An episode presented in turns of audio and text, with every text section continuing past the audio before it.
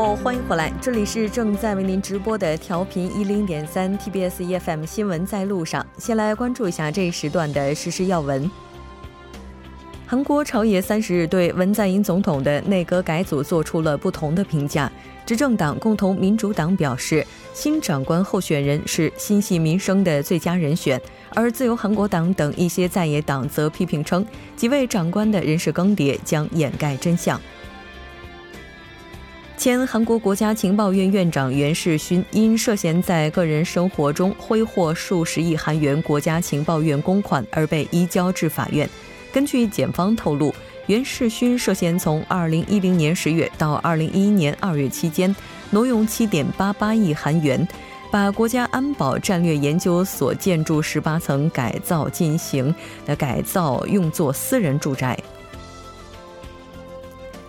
韩国消费者院三十日表示，对韩国国内销售的三十二种调味品钠糖含量、卫生状况等进行的调查结果显示，部分调味品钠含量过高。韩国消费者院认为，部分产品哪怕只摄取一人份，钠含量就超过单日摄入量的标准值，因此特别提醒消费者要注意。好的，以上就是今天这一时段的实时要闻。接下来的一个小时将为您带来我们今天的数据知天下、新闻放大镜以及新闻中的历史。稍后是广告时间，广告过后马上回来。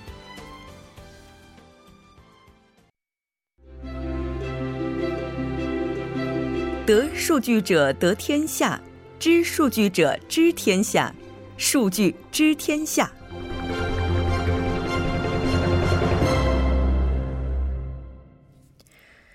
好的，欢迎回来。接下来马上为您带来我们今天的数据知天下。首先还是要连线特邀嘉宾唐烨，唐烨你好，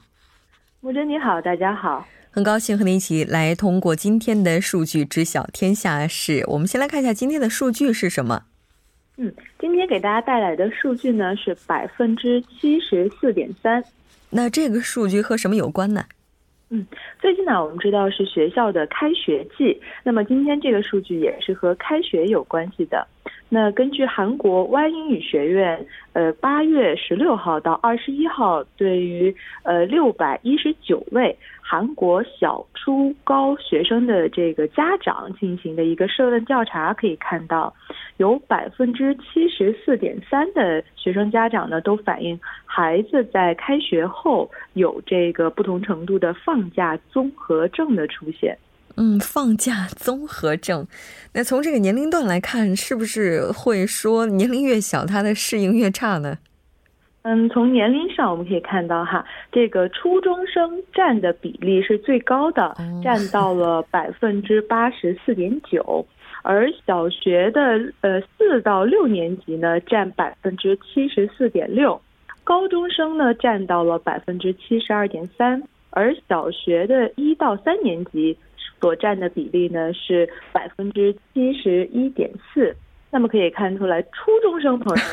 啊，对于开学的不适感其实是更强的。嗯，是不是跟这个年龄阶段刚刚好是他们的青春期有关联呢？也有可能有关系。嗯，是的。那他这个主要症状是什么呢？嗯，通过调查我们看到呢，主要的现象包括这个。早上想睡懒觉或者不想上学，那么选这个选项呢，占到了百分之六十八点三，占到一半以上。接下来呢是选择到深深夜也不想睡觉的，占到了百分之三十九点三，而选一天都没力气、感到疲惫的这个选选择的这个朋友呢，占到了百分之三十一点七。除此之外，还有容易发火或者变得神经质，占到百分之十五点九。而出现呢，就是生理的一些症状，比如说像重感冒或者流鼻血等等这样一种 免疫力变低的这样现象的呢，也占到了百分之十三点零。而不想吃饭或者减少进食量的，占到了百分之十一点三。那我们也可以看到呢，呃，小学生中选择晚睡和不想上学的人是最多的，达到了一半以上。而初中、初高中生呢，其其实是有这个失眠呐、没力气啊等等更多样的这种症状。嗯，是的。那可能我们收音机前的听众朋友们也会有过这样的感受啊，就是在之前开学的时候，会有一些朋友突然感冒，呃，也或者会有一些朋友在开学第一周的时候上课睡觉的 频率非常高。那这个时候家长呢就会这个比较容易发火，就说是不是不爱学习啊或者怎么样？但这个原因应该是多方面的。是的，是的，有百分之六十四点五的学生家长呢，觉得是因为在放假期间的生活不规律导致这样的现象出现，而有百分之二十六点二的家长呢，则是认为是放假和上学时候的这个生活模式不同而导致的，有百分之六点五的家长认为呢，是在放假期间孩子没有休息好。而有百分之一点九的人认为呢，是假期稀里糊涂就过掉了，孩子们其实就是不舍得和有所留恋，所以才会有这样症状的反应，并且呢，还有百分之零点九的家长认为呢，经历了一个假期的时间，孩子和这个学校的同学、老师们太久没见。有些疏远才会产生这样的放假后遗症的情绪。嗯，是的。但是不管怎么样，对于孩子来讲，放假后遗症它能够消失的越快，就越容易投入到正常的学校生活当中。我们可以怎么样去解决呢？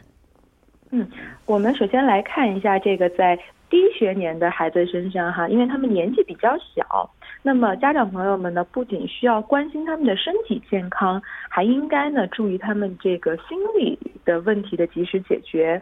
呃，我们刚才说到，小学生患上这个假期后遗症，最主要的原因是睡眠时间减少了，主要呢是一些睡眠不足导致的问题。所以家长朋友在快开学的时候，其实就应该提前及时调整孩子的睡眠时间，并且呢一定要注意吃早餐。那么，如果孩子不吃早餐，早餐就去上课的话，不仅使孩子的这个肠胃会带来负担，还会让孩子在心理上有一种不安感，嗯，所以会导致课业无法集中，或者呢对身边的人发脾气，甚至出现厌学的一些情绪。所以家长一定要重视。那么其次呢，是每天尽量的抽出十分钟跟孩子进行对话，让孩子从假期的状态呢，尽快的回到学校和同学、老师身边的那种状态，并且呢，呃，需要帮助他们有一个这样及时适应的过程，跟孩子的沟通是非常重要的。那么，包括最近也是这个夏末秋初哈，天气转凉的这样一种换季期。像刚才我们说的，有一些生理上的这样一种反应呢，也有可能是低龄儿童本来这个免疫力就比较弱，所以呢，家长朋友也应该多注意，呃，这个注意一些相关的这样的健康问题，才能有效的避免开学呢给孩子带来的这种不适感。是的，没错。那低年级同学不管怎么样，他在假期的时候日常生活，那还是在家长的掌握当中的。但高年级的学生，可能有一些人呢，整个假期就已经昼夜颠倒了，他这个适应会不会更难一些？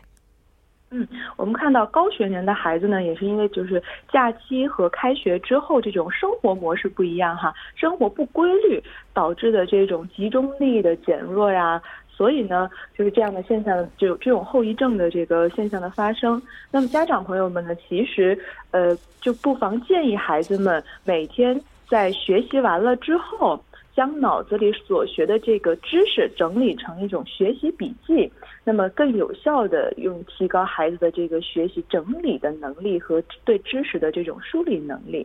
那么其次呢，高学年是一个形成自律学习习惯的关键的时期。所以家长们一定要帮助孩子在这个时期培养出一种独立思考、独立生活的能力。比如说，可以做一个每天需要做事情的这种小手册，做完了之后打个勾这样子。并且对于这个高学年呢，也是刚才你讲的，也是处于一个青春期，家长对于孩子成绩的这种波动呢，要给予充分的重视，和孩子一起要找出原因，及时疏通。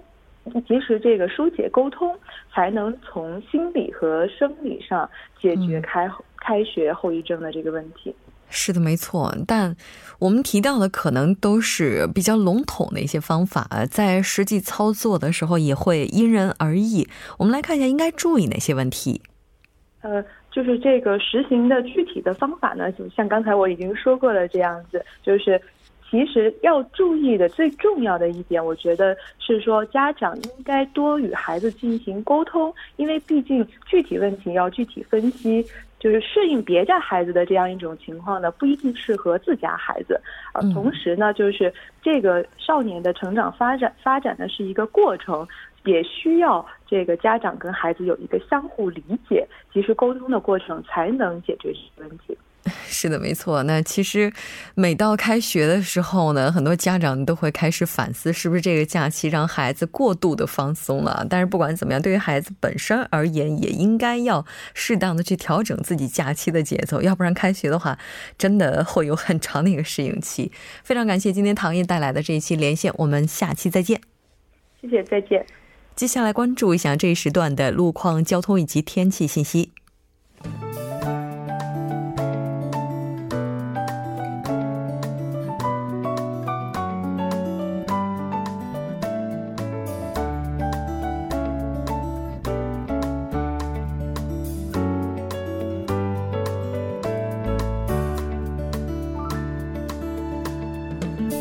晚间的七点十三分，这里依然是由楚源为大家带来的道路和天气信息。让我们继续来关注一下这一时段的路况信息。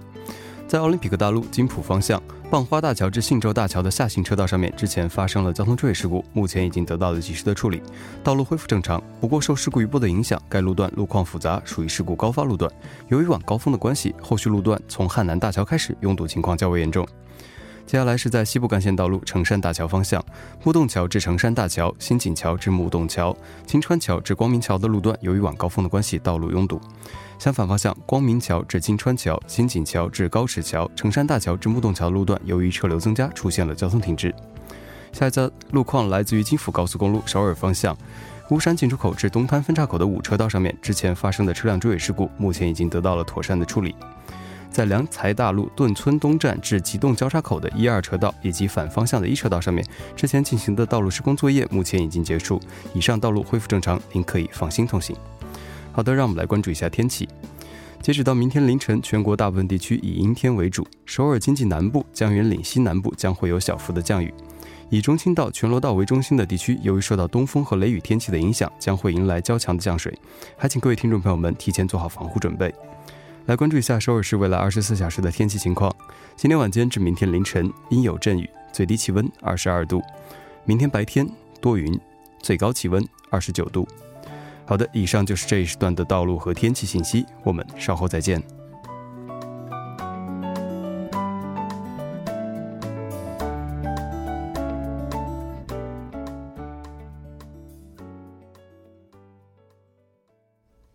好的，欢迎回来，多角度、全方位为您深入剖析韩中两国实时热点焦点。那今天我们要讨论的话题就是来势汹汹的中国独角兽。当然，节目也期待您的参与，您可以发送短信到井号幺零幺三，通信费用每条为五十韩元。另外，您也可以在 YouTube 上搜索 TBS EFM，在收听 Live Streaming 的同时点击对话窗参与互动。那今天我们请到直播间的两位嘉宾的一位是来自中央日报社的王哲，王哲你好，主持人好，大家晚上好。另外一位嘉宾呢是咱们新闻在路上栏目的新朋友哈，那他是思密达仓库的创业者华玉峰，你好。哎，大家好，主持人好。嗯，当然我们在这儿的话，还是先了解一下咱们今天的新朋友华玉峰。啊，好的，谢谢。哦，第一次参加咱们的节目啊，非常感谢这个 TBS 的邀请。我呢这边是二零一四年呢开始创办思密达仓库，它是一个呢跨境电商平台。那么主要呢是帮助这种呃个体小微企业呢，包括一些个人呢，想做跨境电商的这块，我们做了一个中间的孵化平台。嗯，呃，那同时呢，因为是韩国中小企业厅呢支援外国人创业的时候，在这边呢创办的，然后呢先后之后呢落地中国的烟台和杭州市，被政府引入。那现在呢，呃，已经正好三年，呃，然后呢现在。呃，年销售额大概是三个亿左右人民币，这样。嗯，哇，真的特别厉害，因为我记得思密达仓库在刚刚创立的时候，就我们台还在南山的时候，那时候是见过玉峰的。是的，是的，是的。哇，总就这么短的时间之内实现这样的一个增长，我们应该很难想象这个过程当中会有怎样的艰辛。当然，我们今天请玉峰来到直播间，也是想要跟他来分享一些这个经验，包括相关行业的一些信息哈。那上周韩媒中央日报是。是登了这样一篇文章，说不知道从什么时候开始，中国开始逐渐摆脱掉山寨 “Made in China” 这些标签，走上了中国创造之路。那我们看到还有一个胡润研究数据，就说今年上半年的时候，中国就新诞生了五十二家独角兽公司，总数是达到了一百五十二家，仅次于美国。那相当于每三点五天就有一家新独角兽公司登场。作为资本市场的后起之秀，中国是怎样做到的？那咱们今天也是来了解一下这个情况哈。首先还是需要介绍一下，到底什么是独角兽公司？对，独角兽公司呢，其实就指的那些估值达到十亿美元以上的初创公司。其实说到初创公司的话，大家可能比较这个不陌生哈，嗯，就是刚创业的那种小公司。那这些公司如果能够在短期内达到这个融资或者投资十亿美元的话，它的整个这个投资的这个曲线就很。像独角兽那个角一样，其实这个是刚开始是美国的一个这投资人提出来一个概念哈，哦，二零一三年的时候提出来的，但当时呢一提出来之后就迅速流行在硅谷，并且呢在财富杂志的封面上也出现了这个独角兽这个形象。其实，在二零零三年到二零一三年之间啊，也只有三十九家公司成为这个独角兽，但是从二零一三年之后开始，独角兽公司就可以就说可有了一个突飞猛进的发展。嗯，刚刚其主持人介绍到。这个中国是仅次于美国哈，嗯，但其实这个说法还应该有一个补充，就是基本上除了中国就是美国，因为这两家合起来其实几乎占据了全球独角兽公司的百分之九十多吧，应该是，嗯，那它和初创企业最大的。区别应该是什么呢？它其实是初创企业，但是是初创企业当中在短期内能够拿到这个十亿美金投资以上的企业。这个换算成人民币的话，就一百七十亿人民币了，也就其实这是一个很大的一个数值。嗯，之所以能获得投资者的这种青睐，说明他的这个创业的 idea 或者创业的产品是得到很多人的认证。也就是说，短期内成功的创业企业，我觉得这样说可能大家会比较这个嗯。就是它是初创，但是在短期内能够实现巨额融资。哎，那中国是从什么时候开始兴起来这股初创之风呢？呃，实际上中国的创业支持呢，其实很早就开始了。嗯，我记得我们那时候读大学的时候，从零五年一直到这个，一直都在提倡创新创业。嗯，我记得大学时候还那时候就开始有什么这个挑战杯啊、创业创新大赛。对对对。那实际上在中国呢，在一四年九月到一五年期间呢，这个在中央政府李克强总理的提倡下，当时提出了一一个口号。大众创业，万众创新。现在还在提啊？对，现在今去年稍微差一点了。嗯，那当时呢，在中国非常风靡，在二零一五年到二零一六年呢，在中国达到了这个高潮啊。嗯，当时我记得，呃，不完全统计啊，中国有这样大大小小的这种孵化器中创空间有八千余家，哦，位居世界的第一位，非常非常的多。对，那咱们思密达的话，应该也是在那个时候起来的。呃，对我们引入中国的时候呢，恰恰是当时的中国的孵化器，政府的孵化器呢，把我们引回去的。嗯，是的。那放在这个大的背景下来看，刚才王哲也提到了，说除了美国就是中国，那也是非常领先的哈。那开头咱们也说，中国是相当于每三点五天就有一家独角兽公司诞生。那这些独角兽公司，它主要是分布在哪些行业呢？是根据开头提到这个报告哈，一七年的时候，全国的独呃全国的独角兽企业总共有一百二十家。总体的估值呢达到三万亿人民币。那根据这榜单的来这个分类来看的话，哈，这个大约在互联网行业、在电子商务、互联网金融这三个行业是占到了整体企业总数的百分之五十。嗯，也就是其实大部分都是跟这个互联网有关的。其实想这个也很容易理解，因为现在其实我们国内。哦，新兴起来的比较有名的一些企业，如果大家想一想，比如说某米啦、什么某宝啦 这些东西，其实想一想都是跟这个互联网有关的。嗯，也就是说这一块创业是集中在这里。那其实按照分布的区域来看的话，北京呢是最大的城市规模，杭州呢是呃其次有二十八十三家，这也超过了上海哈。这然后其次呢是深圳、广州这些城市的这个独角兽企业，大哎也还都是比较多的。嗯，是的，也就是说，它主要还是集中在这些新兴的领域。没错，其实主要还是在互联网领域哈。其实我们思密达仓库，我刚刚简单的看了一下，应该也是属于这个跨境电商、互联网。对对对，是。那它如果主要依附于互联网的话，有了好的创意创业，那接下来应该就是资金链的问题了。刚才那个玉峰也提到，说是接受政府的融资，通过孵化。哎，我觉得这个过程肯定收音机前有很多听众朋友都是比较好奇的。如果大家有这个创业想法的话，哦，好的，这个实际上呢，这个因为我们的孵化呢起步呢是在韩国，嗯，其实韩国呢这两年呢也出现了特别多的这种孵化器跟中创中心，嗯，那么当时呢，呃，我们是赶上了第一年韩国政府的支援外国人创业，啊，支援外国人创业这样一个项目，那其实呢，相当于政府把这个项目发布在网上或者呢各个渠道，那么同时我们看到之后呢，我们会提交报名来参赛，实际上它是开始的时候是一个创业大赛的形式出现的。那么同时呢，这个提交申请之后呢，这个专家呢会进行审核，然后最后答辩的过程。如果被选中了的话呢，这边会给提供一些办公室啊、中创空间啊这样的办公室场所，包括这个扶持金。当时我们记得刚起步的时候拿到了这个五千万的扶持金，哇！起步的时候相当可以啊。那中国的这个中创中建其实是差不多的，那也是可以通过一些大赛啊，然后呢被发现，或者说呢有一些中创空间，你可以直接去找中创空间的这样的一些途径。那么他们呢对。本身呢会对你的项目进行评估，然后呢，首先呢，当然你要准备一个非常好的项目计划书，那么把你的项目呢来龙去脉，包括现在发展阶段，呃，你要解决的痛点问题，然后等等的这些呢，要做一个详细的规划做好。啊，所以呢，这个。政府呢，一般最开始对一个初创的这样的一个项目呢，它会给这样的扶持政策。嗯，那么你项目做到一定程度的时候呢，这个拿到了这个一定的业绩，同时有一定的盈利，或者说是一定的估值的时候呢，投资机构呢渐渐会接入进来，那进行投资啊融投融资。那实际上最开始，我觉得一个起步的时候呢，能拿到这样的扶持金，其实来说是是比较好的，因为因为这个不不分割任何股份嘛，啊，直接起步的时候，相当于政府来扶持你，嗯。哎，这个应该说是解决了最开始最难的一个问题了。对，那这个孵化它到底什么意思呢？就是说在初期的时候给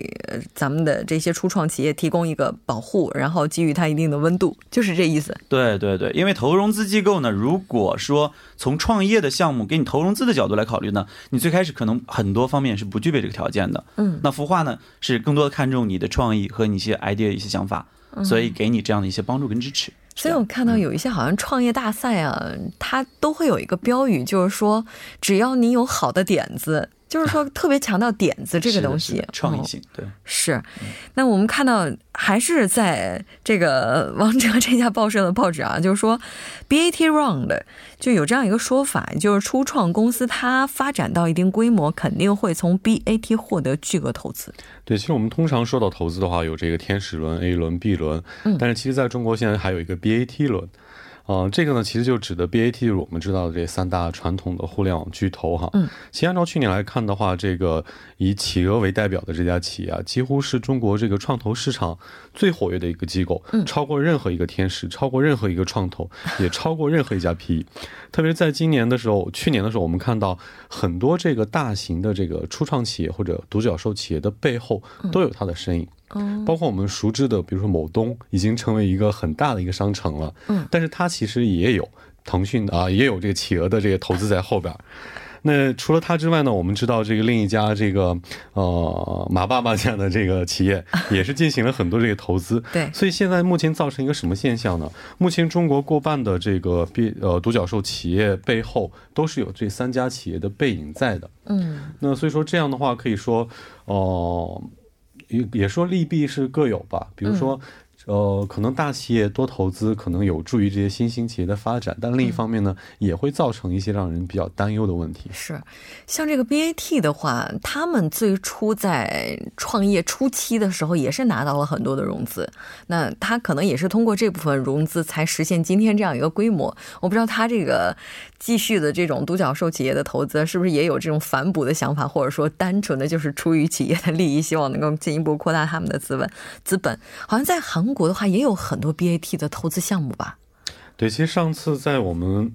很多这个韩国的这种，我们知道韩国在这个文化产业方面发展还是比较好，韩流。嗯，但韩流的背后好多的这个制作公司、企划公司，其实背后也都有这些中国互联网巨头的这个身影，包括游戏。对，包括游戏在内，也包括很多音乐在内。你可以发现，国内的好多音乐软件上会有很多韩国的歌曲。其实是因为这些音乐的这些歌曲的本身版权的公司，它就有这个互联网巨头的资本或者股份在里边。啊，真的资本无国界啊！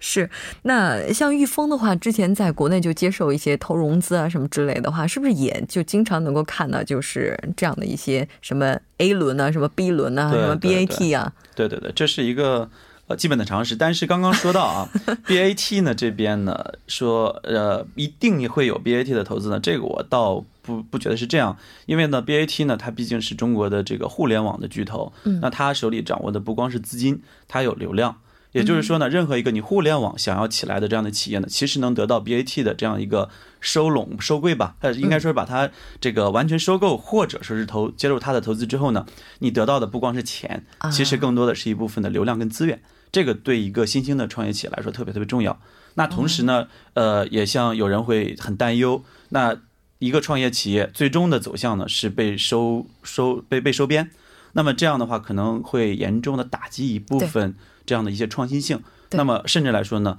呃，有一些 BAT 呢，可能直接我没必要收编，直接就复制就好了。是的，这看起来背后都是套路哈。我们来稍事休息，半点过后继续讨论咱们今天的话题。